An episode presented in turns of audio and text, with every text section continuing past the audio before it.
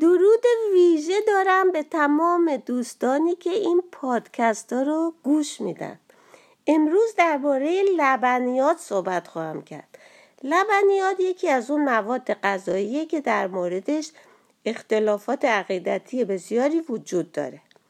بعضی افراد میگن ما تنها موجود زنده در این دنیا هستیم که شیر یک موجود زنده دیگه ای رو مصرف می‌کنیم. در این حال مهمه بدونیم که انسان برای صدها ساله که از لبنیات استفاده می‌کنه. بنابراین دوباره تذکر میدم که من خودم برای سیزده چهارده ساله که لب به شیر و لبنیات نزدم. اما نمی‌تونم به شما توصیه کنم که لبنیات مصرف نکنید چرا؟ چون این تصمیم و انتخابیه که به عهده خود شماست. که تصمیم بگیرین آیا می‌خواین لبنیات استفاده کنین یا نکنین. اما باید تذکر بدم که لبنیات یکی از اون مواد غذاییه که در بسیاری تولید حساسیت می‌کنه.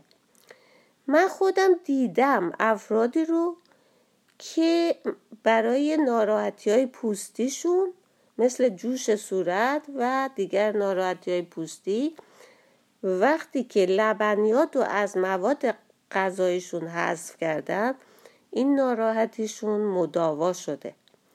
و یا اینکه دیدم افرادی که بیماری آسم یا بیماری های تنفسی داشتن و یا آرتورایتس و لبنیات از برنامه غذاییشون حذف کردن و این مشکلات از بین رفته.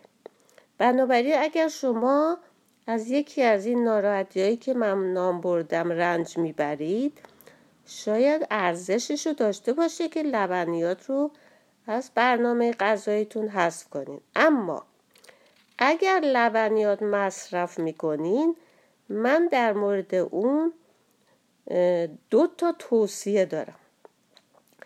یکی اینکه وقتی که میرین شیر می‌خرین و یا لبنیات دیگه نگاه کنین که این حیوانات در هوای آزاد و تمیز و از علف تغذیه کرده باشد باید روی بسته بندی ها نوشته شده باشه.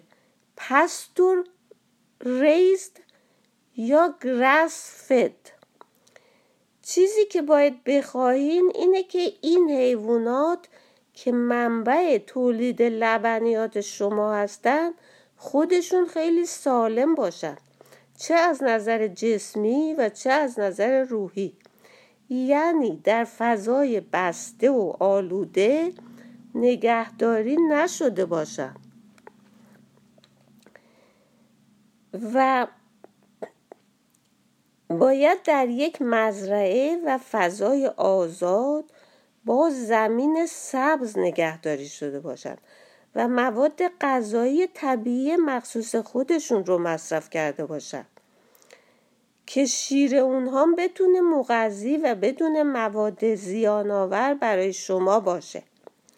همچنین باید شیر تمام چربی مصرف کنید بنابراین اگر شما اسکیم میلک یا شیرهای بدون چربی که بسیاری برای جلوگیری از ازدیاد وزن مصرف می‌کنند زیان آوره چرا؟ برای اینکه همون چربی در شیر باعث هضم شیر و لبنیات میشه. بنابراین اگر لبنیات بدون چربی مصرف می‌کنین شاید دلیل اون باشه که بدن شما نمی‌تونه لبنیات رو هضم کنه. بنابراین خلاصه می‌کنم. اگر شما می‌خواین لبنیات مصرف کنین بهتره که دو چیز رو در نظر بگیرین. یک از لبنیاتی استفاده کنین که حیوان در فضای آزاد و سالم نگهداری شده و از غذای طبیعی در طبیعت مصرف کرده باشه که باید روی بسته بندی نوشته باشه پستور ریست یا گرسفت دوم از شیر تمام چربی و یا دیگر لبنیاتی که از شیر تمام چربی تهیه شده مصرف کنید در پادکست بعد در مورد گوشت ها صحبت خواهم کرد. تا بعد خدا نگهدار شما.